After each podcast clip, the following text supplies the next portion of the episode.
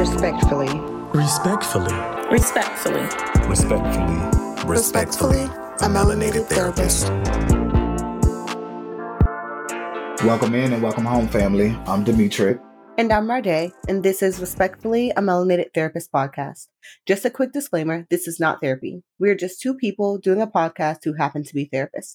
The information in our podcast is for psychoeducation and entertainment purposes only. If you need therapeutic resources, please feel free to contact us and we'll point you in the right direction. Also, before we kick off the show, we wanted to share that we are doing a giveaway for the remainder of November. We will be choosing two people to win $50 of an Amazon gift card. In order to enter the giveaway, here are the instructions. Follow us on Instagram at RespectfullyNT, like the giveaway post, comment on the giveaway post with a question or topic you would like to hear on the show, as well as mention a friend in the comment. Once this is completed, your name will be submitted as many times as you comment a question or topic and mention a friend. The winner will be announced on the show and shouted out via Instagram. Thanks in advance. All right, fam. Our topic for today's episode is anxiety. Since there are so many types of anxiety, we will never be able to cover it all in one episode. So today we are going to talk about generalized anxiety and social anxiety. Now, if you would like us to discuss a different type of anxiety, you can always email us to let us know. So what is anxiety? Anxiety is intense, excessive, and persistent worry and fear about everyday situations like driving or going to work. Now, we know that anxiety can be normal in stressful situations, such as giving a presentation or a speech or even taking a test at school. However, anxiety is also an indicator of an underlying condition when your feelings become too much to handle and stop you from completing everyday activities, such as going to work. And someone with generalized anxiety disorder, or GAD, can experience frequent anxiety for months, if not years. So what does anxiety look like? So with anxiety, you can experience a fast heart rate, heavy breathing, sweating, excessive sweating, fatigue, or exhaustion. Now, regarding the ways to manage anxiety, we'll discuss those later. All right, fam. So now let's talk a little bit about social anxiety. Social anxiety is a condition where fear, anxiety, and avoidance impact an individual's ability to be comfortable in social situations, such as going to school. It can also lead to self-consciousness and feelings of embarrassment or humiliation, and it also negatively impacts relationships with others. So, what does social anxiety look like? You can experience excessive fear, a symptom of depression, heart palpitations, sweating, or excessive sweating. Okay, so let's dive in, and we're going to jump into, okay, we're going to edit this part out, Alex. Okay, so let's dive in and get into me and Rada's business. So... Rada, not my business. You in my business? Don't do that. Don't do that. Do you experience generalized anxiety? And if so, what does it look like for you? Yeah, I definitely do. I am a worried ward. So that's what my anxiety looks like. I'm always worried about something. I have a running task list in my head quite often. My anxiety looks like waking up in the middle of the night to thoughts of my to-do list, or not falling asleep because I keep running through my to-do list. I mean, that hasn't happened in a while, but that's a thing. The facts. Yeah. It can look like sweating. However, I don't always notice it. Like, that could happen at the drop of a dime. And then I'm like, oh, you're anxiously stressed right now. That is what's happening. I missed all of the other warning signs. Here's the physiological effect, and you're in too deep at this point. Mm-hmm. Yeah, sweating is when I know, like, girl, you way past turnaround. Okay, like you're way past that at this point. I mean, granted, you can always redirect, but yeah. What else does it look like? It also looks like me being an over planner, so to speak. Having like plan A through F, sometimes 2000. G. Oh my God. Right. It's horrible. But yeah, definitely some real anxiety, and worrying a lot, but that I'm working on lessening as we move along. And I've been doing pretty good at that. So love to hear that friend. From me. Love to hear that from you. And I love that for you. Because I know the struggle. So the answer to the question is yes, I do have generalized anxiety. What it looks like for me. So The biggest way that anxiety shows up in my life is through procrastination. Basically, kind of like what Rada said. Not you just came for me. I didn't come for you because now look, this is my story, but you know our stories, right? But you know our stories overlap a little bit, like our experiences overlap a little bit. Yes, which is why we friends. We have a lot. We relate on so many levels, but yeah. You know, it is that's my biggest thing is procrastination. Like, it starts off just how Rada starts off with, I'm a planner. Well, first I'm a worrier off rip. Always have been since I was young. Worried about everything, everybody, especially people I love and care about. Lord, where you going? When you gonna be back? Okay, you was going to this store and that store is down there. Why is it taking so long to get back? Like, and then back then we didn't have cell phones. So Lord, I'm just sitting here worrying, waiting until I hear that car pull up in the driveway and then I can breathe, you know. We are laughing, y'all. I'm sorry to interrupt you, Fred. We're laughing, but the worry is real. In the moment, it's not funny. It's in not the moment, funny it's all scary as heck. Yeah, but I'm laughing at it now because I'm the real true reason I'm laughing, because one is it's kind of funny when you think about it in retrospect, but just the fact that how young I was when I worried. Really, yes, like I am. Listen, I'm in elementary school, y'all. Like I should not be worrying about shit like this in elementary. I'm just saying, you're not supposed to. I don't have no worries. All I need to do is go to school and wash my ass and eat. You know, why am I worried about how long it's taking a grown person to go to a grocery store? But, you know, but at the same time, you know, because we are still therapists at the end of the day, that's connected to fears of abandonment. But yes, anywho, so going back to the question, it looks like procrastination for me. So basically it'll start off because I'm also a planner and I love my checklist. I put everything into a checklist and then I'm so... ain't a routine of that. Okay, each little section of my life has its own checklist. Not one large one, but several moderate ones. You know what I'm saying? So as I go through, you know, I have a little notebook, hashtag respectfully empty. Because it has our logo on the front. But I just flip page to page and I start, you know, going through what I'm going to do. Now, the good thing is I'm hella organized. But at the same time, I done blew this thing up to be 2,000 more times difficult than it had to be if I would just make one complete list and then prioritize that list based on the time that I have each day. But that's neither here nor there. God ain't done with me yet. And I'm still in therapy. Okay. So, right. Yes. So then I start the cycle. That same cycle right there saying like, oh Lord, now I'm worrying about all this shit I got to do. Even though I'm being productive and getting stuff done, I'm not even considering that. Okay, bro, you being productive. That's what's up. Like, that's what we need. Mm-hmm. Chill out. No, it's I'm being productive, but I could have did more. How could I still have 10,000 things to do? So then it's this cycle. Then I get so overwhelmed that then I ain't doing nothing because my brain is literally consumed with all the stuff that I have to do. And now I'm not getting anything done. Then waking up the next day, like, bitch, you ain't do nothing. Now I'm even more anxious. And then now I'm back to thinking about the list. Now I'm back to procrastinating, and then now deadline is tomorrow, and now I'm in here looking like I ain't gonna say it, but I'm over here looking real rough in the face because now I've created this fire that I have no choice but to put out, or it's gonna burn my whole house down. Metaphorically, of course. Now, physiological symptoms, like Rada was saying, my sweating is immediate, but I'm very hypersensitive. So anything that touches my skin, whether it's my own fluids or not, like I feel it immediately. So if I'm faced with a stressful situation and I see myself start sweating, especially in a social situation, I know, okay, you're nervous, but the good part about being hypersensitive is that I notice it really quickly. And then I can redirect myself a lot sooner. But it's still uncomfortable AF. I'm going to say that again. It's still uncomfortable AF.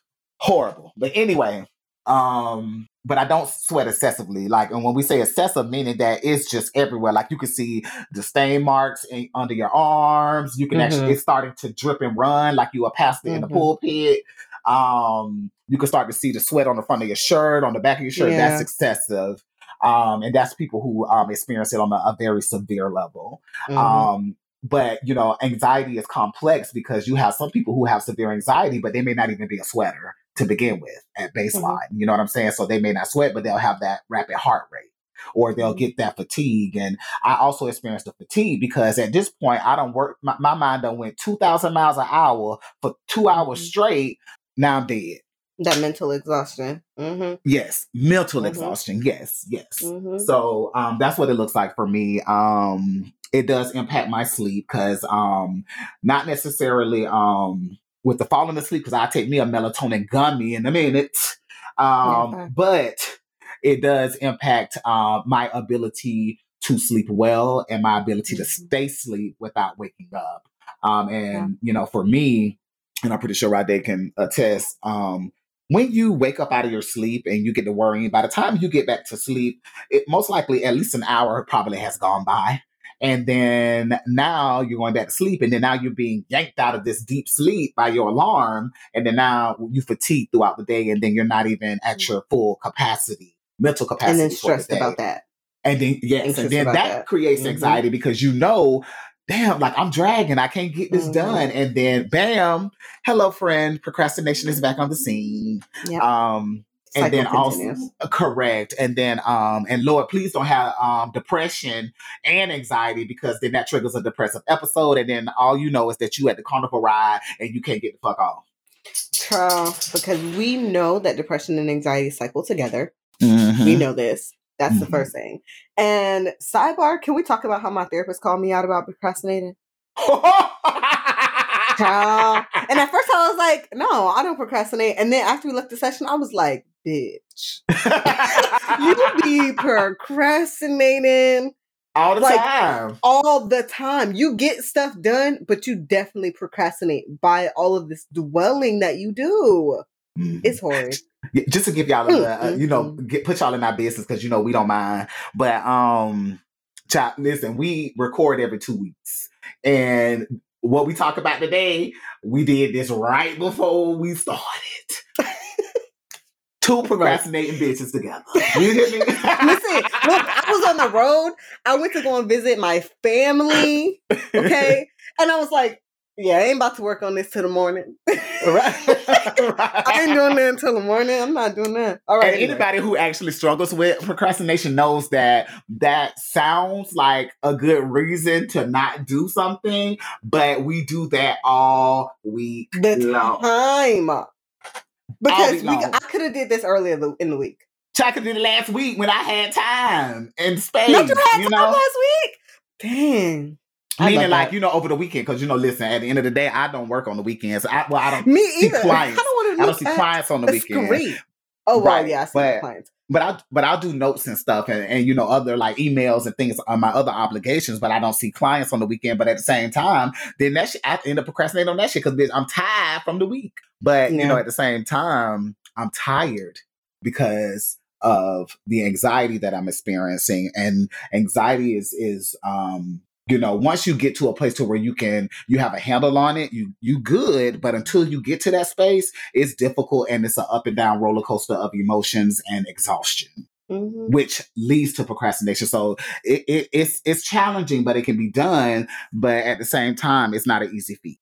And I mean, I'll talk about this a little bit later, but you know, anxiety also, it completely halts me from being present.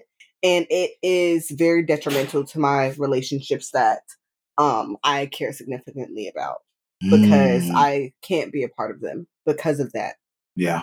So. Yeah. Or if I show up, I'm not my complete self. I am basically, you know, people have this whole thing about, you know, wearing masks and things like that. But like we said, the word of 2022 is intent. Actually, the word of the lifetime is intent. So, you know, when you come on and you put on a mask, it's not because you're being fake or you're not being authentic or genuine. It's just that, you know, you have a lot of stuff going on. And when you go to certain environments, you have to present a certain way so that you can function in that environment. So I can be over here, like it does impact the relationships because sometimes I'll say, oh, yeah, I you know, I could do that, but I'm already overbooked because I don't want to disappoint someone. I want to, you know, of course, spend time with the people I care about. But at the same time, I'm not all the way there. So now I have to put myself in that space that I typically am in when I'm not feeling that way. So that's what I mean about putting on a mask. It's basically showing up as my regular self when I really don't feel like that on the inside. Yeah. Okay. So getting even more into your biz, do you experience social anxiety? And if so, what does it look like? Let the church say yes. But yeah, yes, I do. And with my social anxiety, it's in all situations. There's always a little bit. So when I say all situations, like let's say it's someone I know, as I'm getting, it's almost like the anticipation of going there, like getting there or going there or knowing that it's coming. My social anxiety is amping up. It's amping up. It's going through the roof. Now, once I get into that environment and I'm in that space with the people that I know and care about, then that it falls away because I know I'm in a safe environment. But it's just all of those thoughts that come up based on my own, potential, my own experiences and some fears and insecurities. That's what's revving up that anxiety before I get to those situations. Now, once I'm in those situations, I actually do feel safe in them. Then that anxiety falls down. Mm. Now, if we're going into a situation where I don't know these people, anxiety through the roof. You know what I'm saying? Like going to the grocery store. The grocery store, I hate it. I hate it. And then I also, Walmart. Oh my goodness. I try not to go to Walmart if I don't have to. Like that is not good for anybody with social anxiety. Like please, people, if somebody tell you they got social anxiety, please don't make them go to Walmart. Please don't make them go to Walmart. But anyway, I do have to go to Walmart sometimes. But it's just social situations like that. There's just so many people around, so much stuff happening, people bumping into you, people being rude. Like it's just a lot going on there. So in those type of situations, my social anxiety is high and I'm on 100. I'm trying to get the hell in and get the hell out. I sweat a little bit and then, but like I said, cause I'm hypersensitive, I'll notice it and then I'll throw in, I'll do one of my techniques or interventions to help calm myself so that I can get through that particular moment, which we'll dive into a little bit later.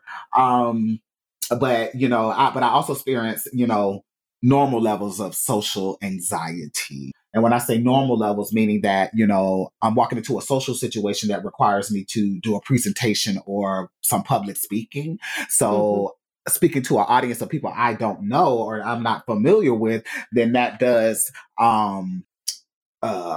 contribute to those symptoms of anxiety, which is the sweating. I'm way better at public speaking now. Before I used to get nervous. I would be nervous the entire time, almost to the point to where my voice is shaky, my knees knocking, and which makes you even more anxious because now my brain is picking up. I'm noticing that my voice is cracking. So now I'm even more nervous. Like, oh my God, can they hear this? And then my knees are shaking. Like, can they see my legs shaking? Can they see my hands shaking? So now I'm spiraling while still giving a damn speech. But I don't experience that anymore. But, like I said, I learned how to handle myself. And I learned what works for me so that I could get through those everyday situations. And it's not as big of an impact as it would be in a situation where I have not learned how to manage it, if that makes sense. Thanks for sharing that, friend. Mm-hmm. What about you? I don't really have social anxiety. I just don't like people like that. I think that's just the thing. I think I just, at heart, I'm somewhat an introvert. I like to be social every now and then, but I really don't find myself getting nervous based off of interactions with others. Yeah, like the normal stressors, if I have a huge audience to present to, there's a little bit of flutters before, but that will quickly go away, especially if I feel prepared, which I'm not going into any public speaking situation, presentation without being prepared. That's right. Not me. And it's just not going to happen. I will cancel before I'm not prepared. So there's that. The other side of this is sidebar. I hate going to Walmart for very different reasons. And high-key, I just feel like it's because it's not the experience I'm going to get at Target. Top screen, so man. There's that. But I can't say I don't feel as anxious in Target as I do in Walmart. But at the same time, it's still I still experience it, but just not in the severity in which I do at Target. Mm-mm. I think the overwhelming feeling I get at Walmart is about, I just feel like it's too all in your face. There are too many people, but again, I just don't like people. Like, I would rather not because, okay, y'all, I'm an empath. Let's be real. I pick up energy fast. Mm-hmm. And so I don't like to be in really crowded spaces anyway, because germs and people are rude, people, whatever. And I'm not usually thinking about, oh my God, what are they thinking about me and all of those things. That is a huge part of social anxiety. Okay. That's why I'm saying that's not really a thing for me. I'm not always mm-hmm. thinking about, or I'm not constantly thinking about the, are they looking at me and what do they think and all of those things. Sure, those things can come across anyone's mind, but they don't lead me to embarrassment or not wanting to engage because I'm worried of what their thoughts are and the opinions. Mm-hmm. Mostly it's, I just don't really care to be around them. And because I just prefer my own space and mm-hmm. prefer my space with the people that I like. Mm-hmm. And I also think a huge part of this is that this is what we do for work. I talk to people for a living. Mm-hmm. And I kid you not, I don't feel like I can go anywhere without somebody thinking that they could just talk to me. Oh, like a man. I don't even look approachable, I thought. Like, Rada, you don't. I do though, and it gets on my nerves. Like, please, but I'll be friendly, I'll be nice, and I'll talk to you. But in my head, I'm like, why? Like, please leave me alone. Exactly. I mean, I try to keep it short. You know, I definitely don't ask any questions. I just, nod and smile. Mm-hmm. kind of thing. Maybe a little chuckle here and there, but I don't want it. I don't need the conversation. She does just that. I've seen her do that. Yeah. No, seriously. Because why are you talking to me? Why? And then, what is happening? Listen, and I'm a talker, so if depending on what they say, like I'll talk, and then right there I'll just be sitting there looking like, okay, when is this conversation gonna be over? I might even walk away. Like, yeah, I most likely will. She has. I will dip out. Like, I'm good, especially because I just feel like when people start talking to me, they don't let up. They don't let up. Like, I have to ease out of the conversation. And that, I would say, if I have social anxiety anywhere, it's there. Like, how am I going to get out of this? Yeah. How do I get out of this? But I give them a little taste, and then I'll be like, okay, well, I hope you have a great one. All right. Hope that works out well for you. No. And I'm out of there. But don't want it. Because people start asking too many questions too. Like, it's a little odd. But regardless, what I'm getting at is people love just like to come up and just talk to me. And I think that's odd because I didn't think I looked that approachable. And not that I don't want to look approachable, but it's definitely your energy. It's your aura. Literally. Because obviously, trust me, it's not your face because you got RBF, friend. Yep. You got RBF, so we know it's not your face. Right there. So it's that vibe and that aura that you give off. But you also have to look at that we are, because I also can relate to the empath aspect of your life because same, I feel everything. And not only do I feel everything, I feel it so intensely, which is why I keep myself busy so that I don't have to deal with all of that stuff. But anyway, that's a topic for another episode. But at the same time, our that energy that we're healers. Like, we're in this profession and the foundation of our profession is healing. So we have healing energy. So if you're an energy person, then you know that depending on what someone may need, they are drawn to your energy. So it doesn't matter what you look like, whether you look approachable or not, people can pick up on that healing energy if you possess it. No shade to anyone, but not all therapists possess healing energy. That is not shade. That is truth and fact. I know I was just trying to be PC, but whatever. But everybody doesn't. That. Do you see the title of our show? What is PC about that? Correct. But right, friend. But but yes. Yeah, so people pick up on that energy, and that draws people in. So I try to be understanding as much as possible with that, but also being highly considerate to my own comfort levels and what I want and what I need. Because at the end of the day, you don't have to pay me to talk to me, but if I'm on a mission, then not so much. But that's the thing. I am always on a mission when I'm outside. When the girl is outside, we're always on a mission. So There's that. And I mean, it's not to say that I'm not going to welcome, interactions. That's not what I'm saying. Not. Oh yeah, of course. But not. Because you never know who you will meet. Right? Hello. Mm-hmm. My whole thing is that, people are annoying. That's a thing.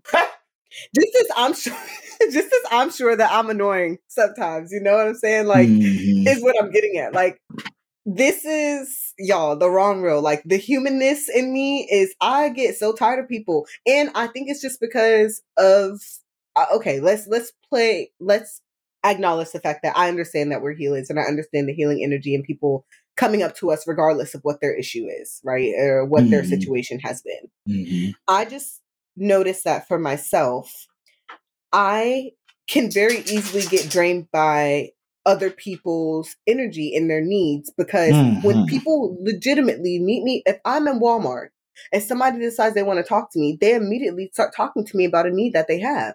Mm-hmm. And that is draining. Do I look like I'm ready to pick up your stuff? Like your need, preach. That's not on me. But preach. On my end, that comes with my spiritual hygiene and not allowing other people's needs to be picked, like cradled by me, even especially if I don't know them. But yeah, exactly. So no to this question. I don't have social anxiety, but I can do without people sometimes because I need moments to recharge. I'm an introvert at heart, and that's that. I do love being social. I love it when I'm wanting it, but outside of that, that's what I call basically same for me. I call myself I do have social anxiety, but not as severe as some people, which it'll stop them from literally going out their door, or going to any type of event, whether which they know everyone or not.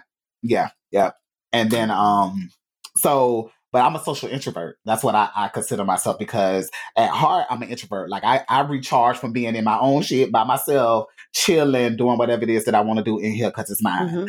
Mm-hmm. But I do love social interactions and connecting with the people I care about and actually kind of connecting with people in general. However, on my own terms. Exactly. On my own terms. But yeah. Okay. I will legit invite friends and stuff over to my place. Love it. So hyped that they're coming. We're getting into the vibes, all the stuff. Right. They're like, oh, you gonna come over? I'll come over, especially if they're my friend, they got good energy. So I'll go to their house, but you don't go to everybody's house. Y'all don't do that. But regardless, what I'm getting at is, just be careful with this social anxiety for real and being able to recognize, is it anxiety or are you an introvert and do you just need moments of recharge like we're kind of talking about here and being able to discern between those things. Please. Right. And we're going to get into, I know y'all wait for, when y'all going to talk about what to do, but we're going to get there. We're going to get there. Y'all. But it's just, we just kind of want you to understand what it all is and give you real life, examples and experiences based on our own journeys. But it is, something that I do, and it just kind of goes with this, but we'll get into the other stuff later, is that you have to literally, well, for me, I have to coach myself.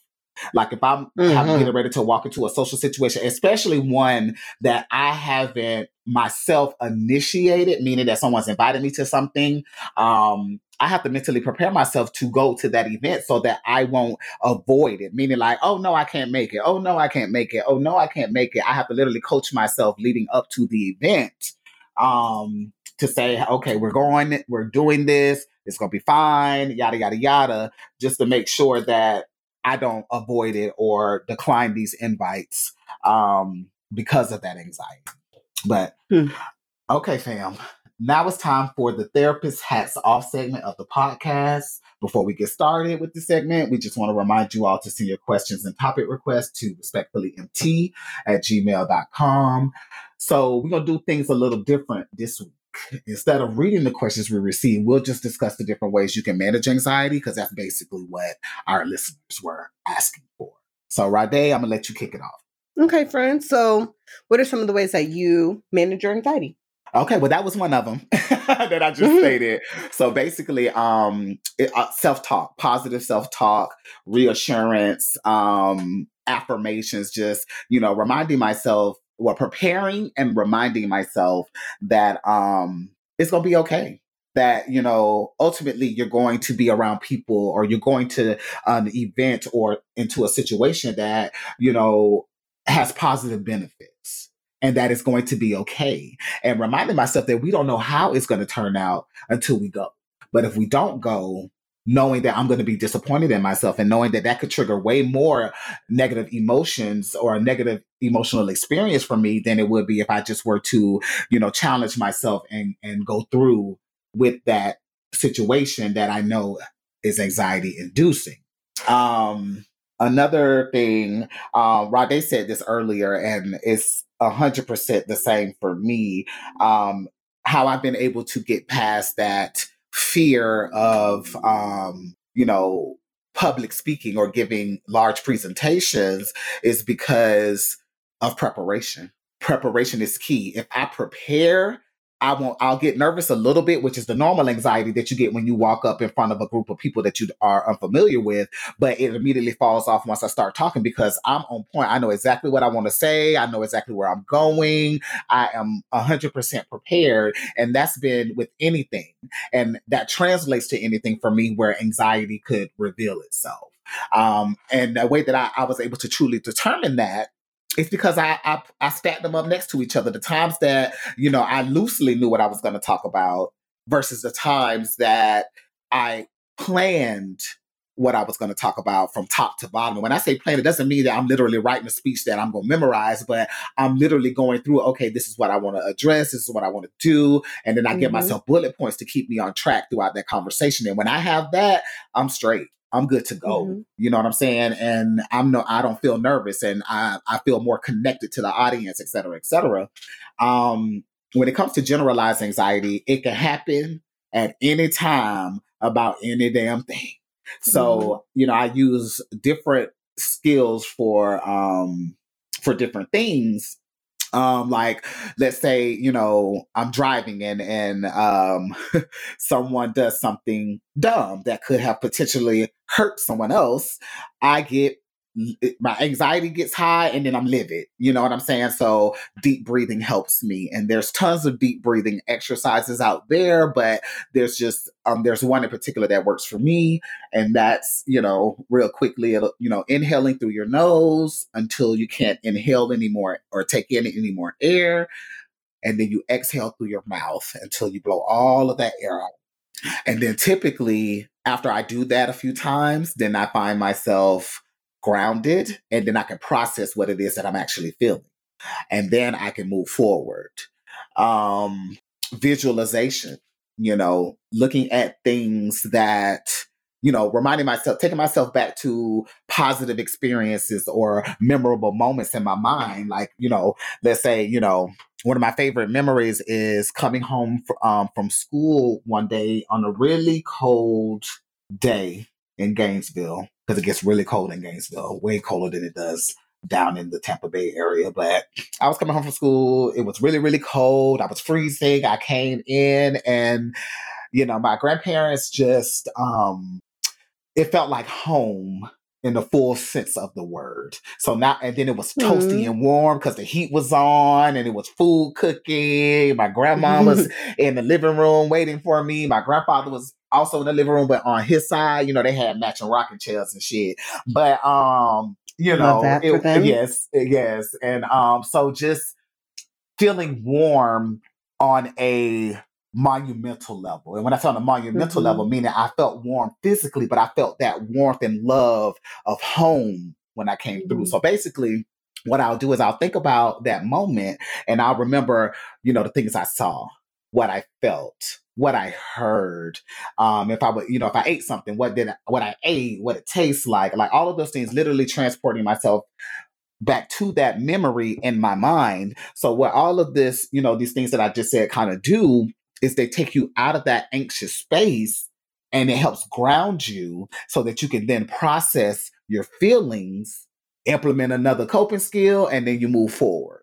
And I'm trying to think what else I do. Oh, this is a very simple and easy one, and it works wonders for me. Let me put that on for me. But chewing gum. Chewing gum is very helpful for my anxiety, especially when I am out and about in like social situations and things like that. Chewing gum does help. Now, granted, all situations I can't chew gum, but I'm gonna chew it until I can't chew it no more. Meaning, like if I'm walking into a building and I got and it's a professional set, I'm gonna chew that bitch till I get to the door. You know. And then from there, I will incorporate some other skills if I feel my anxiety getting to a point to where it's starting to take control of me. Because that's really the key, is to be able to manage it and not allow it to control you. But yeah, how about you, friend? The way I manage anxiety. So as of late, I have been really, really focused in trying to be present. And so what that looks like for me is when I catch myself dwelling on how I need to be doing something outside of what I'm currently doing, I am redirecting my thoughts to be present and in the moment, because truth of the matter is that I end up running into the cycle of I'm worried about what I need to be doing. And then when I start working on the thing that I needed to be doing, now I'm dwelling on the fact that I just wish I had a moment to be doing whatever I was doing earlier. So, yeah. Amen. Right. So I'm trying to redirect to like be present and have this experience, like be in the now. That's a huge thing for me. Redirecting my thoughts. I always say you can't control the automatic thought, that first thought, but you can work to control or redirect the thoughts after that. I have control over that. So there's that works for me. Another thing is when I notice that I'm having serious anxiety, where I'm having like racing heart, just really intense nervousness, I find something to drink. And I'm not talking about alcohol, y'all. Like I'm talking about water, tea. Mm-hmm. And I'm saying that because, and I think I've talked about this on the show before, but when you're putting something up to your mouth, it forces your body to have to slow down. And it does it in a subconscious way where you are not intentionally having to stop yourself. But like, if you're going to drink some water, if you're going to drink some hot tea, you can't be shaking and moving all over the place or pacing and all of these things while you're trying to actively drink that thing. So you better preferably preach for you. It's something that's hot. And so it forces your body to slow down. It forces your central nervous system to take some breaks. Mm-hmm. So that's something I like to do, because sometimes my mind won't stop, but if I can get my body to slow down, then that's the first step to being able to then redirect my thoughts and take some deeper breaths, take some longer moments for myself. Deep breathing is always a vibe for me. I have a meditation like playlist that I love, and I will often listen to that in the background. I'm actually about to put y'all on, okay? If we never talked about anything before, because I love this, this girl. The music is my life. Her name is Deja Joel, and Deja Joel has a playlist called Nurture. And in Nurture, you have the rest, restore, de-escalation, and what's the last one? Oh, a chakra realignment one. I can't remember the name of that one. Or I think it's like Chakra Cleanse. It's on Apple Music, y'all. You don't even got to pay for it. Well, if you technically are, if you have paying for Apple Music. But what I'm getting at is you don't have to pay for an additional app. Like there are other things, Calm app, stuff like that. Or Sometimes I will find myself doing a guided meditation. I will hop my little happy stuff on YouTube and put on my guided body scan and just vibe it out, because a lot of the time my anxiety makes me feel very disconnected from myself, where I don't feel like I'm in my own body, so to speak. Mm-hmm. So it feels like I was literally just talking to my mom about this, like I'm floating, like, and in the sense of I'm so far into all of the things I need to get done or I want to do or what I'm not doing right now that I can't even be present. So much so that it looks like that. Mm-hmm. So really big thing is getting back into my body for me when we're moving through this, the grounding. And so those things can be really effective for me. I'm trying to think, I also like to journal, but I try to be careful with that one in particular because sometimes I'll start to write as if I'm talking to someone else outside of myself, like as if someone's going to read my journal or something. And so at that point, anxiety is even more raised. So that's when I take a step back, and also a very spiritual person, I will take a step back and talk to spirit, talk to God, talk to myself, inner spirit guidance. And have moments, God. Y'all. I'll be, Issa Rae in the mirror, like, all right, girl, what's up? Like, how we doing? How are we? And a lot of the time, it is me having to nurture my inner child and check in on myself at the beginning of my day or whatever point that I'm recognizing that I'm having that anxiety and saying, what does 4-year-old, what does 6-year-old, what does 12-year-old, what does 16-year-old Rada need right now? Mm-hmm. What does she need today? And if that looks like you taking a yoga break, if that looks like you going to get some ice cream, if that looks like me going to get my nails done, that's what we're doing first. Right. And everything else will get done after that, because the grounding must happen. Yeah. Those are like the ways I like to manage my anxiety. I wish I could do visualizations of, things, but I'm too fantastical for that. And that makes me drift. Like, I love my fantastical mind, y'all, but that'll make me drift into just not even get back focused on what I needed to. So, yeah. But, and the reason why we wanted to kind of insert ourselves into this part of, this segment and really giving you our experiences is to not only, give you some helpful tips, but to signify that there's different strokes for different folks. So there's hundreds and probably thousands of coping skills that you can do to manage anything, but all of them, they're not a one size fit all situation. You know what I'm saying?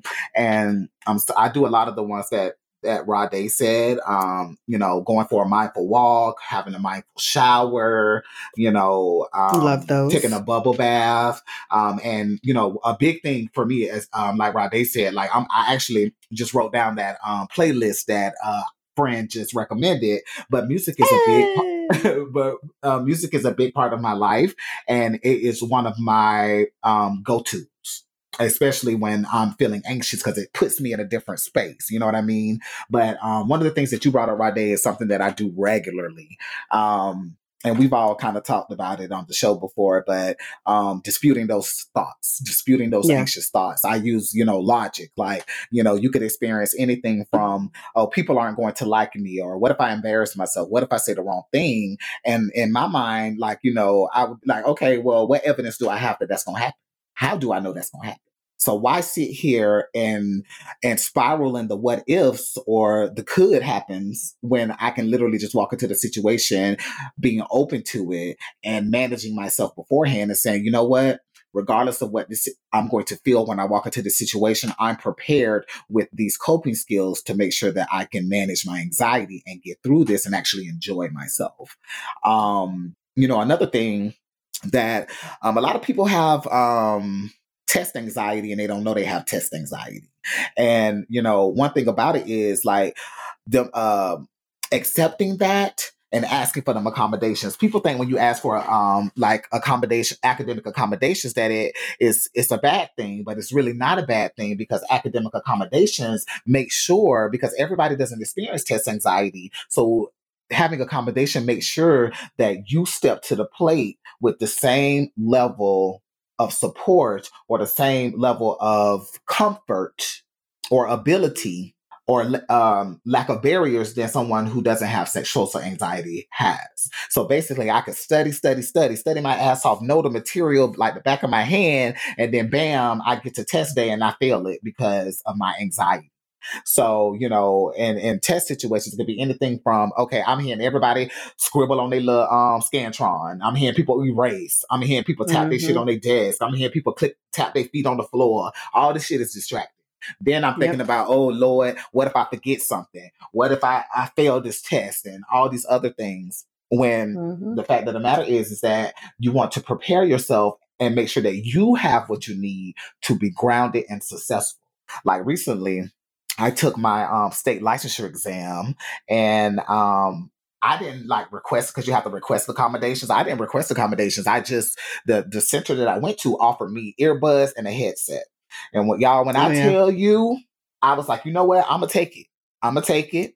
because I know that, you know, I have anxiety, but I'm just trying it out. Like, what's the worst could happen? I'm just sitting here with a headset. Nothing, nothing negative could happen. Man, when I tell you I put that, the earbuds and that headset in, and when I tell you it was just me, it's almost like literally everything around me just went away. And it was just me and my exam. And I was, you know, I wasn't being distracted by anything. I couldn't hear anything else. It was literally me, my thoughts, and the exam. And, you know, y'all, hashtag I passed it. But, so we finna be fully licensed in these streets. But I'm just saying that, you know, accommodations doesn't mean what. It does. People put a negative connotation on having accommodations when accommodations are not to highlight the fact that you have a struggle, but it's to remove the barriers. So you're stepping up to the plate in almost the same way or in your equivalent way to someone who doesn't have social anxiety. Who doesn't have test anxiety. All right. Well, friend, do you have any other techniques that you feel would be effective in managing anxiety that we didn't go over? No, I think you added the others, like, you know, mindful showers, mindful walks, love those. If you have any animals, spend time with your animals. That's a good one. You know, that's a huge thing. Spend time with your animals and cuddling. If you exercise, if you can just exercise, period, if you go to the gym, if you have a friend you can call them. Yeah. I'll call my friends sometimes just spiraling. And they're like, it's actually okay. You're doing great. Right. Yeah. And sometimes that's what I need to hear. And I need to be able to remind myself of that. And they will remind me to remind myself of that. Right. They're not just trying to validate. Right. They're also reminding me to utilize myself as a resource. Mm-hmm. Exactly. Come through, squad. No facts. Love them. Can't get enough of them. I really think that's about it. We'll leave it at that for anxiety. Yeah. It's all about grounding. All about grounding. Absolutely. And then just to highlight what Rada said, your support system, especially if you have a good one, because everybody's support is not created equal. But if you have a good support system, lean into them. Shout out to my gang. That's kind of what we call each other. But, that's very important for the exact reasons Rada said, because when you have a true support system, they're not only going to validate you, but they're going to remind you who you are. They're going to help you. You affirm yourself, because positive affirmations is life. You have to pour that positive stuff back into yourself. You can't be this beacon of light to the world and then you closing the shades and turning off and your electricity off inside. Yeah, no, that can't be a thing. Yeah. Okay. Well, moving on to our earth lesson for this week, fam. We all get nervous sometimes, but not all nervousness is created equal. Remember to breathe and ground yourself. The key is to manage your anxiety and not allow it to control your life. Respectfully, a Melanated Therapist. All right, fam. Remember to follow us on Instagram at RespectfullyMT and send your questions and topic requests to respectfullymt@gmail.com. If you would like to show support for our podcast through monetary gifting, you can send us donations through Cash App at RespectfullyMT. I'm sorry, at $RespectfullyMT. All right, until next time, fam. Peace, y'all. Respectfully. Respectfully. Respectfully. Respectfully. Respectfully. A Melanated Therapist.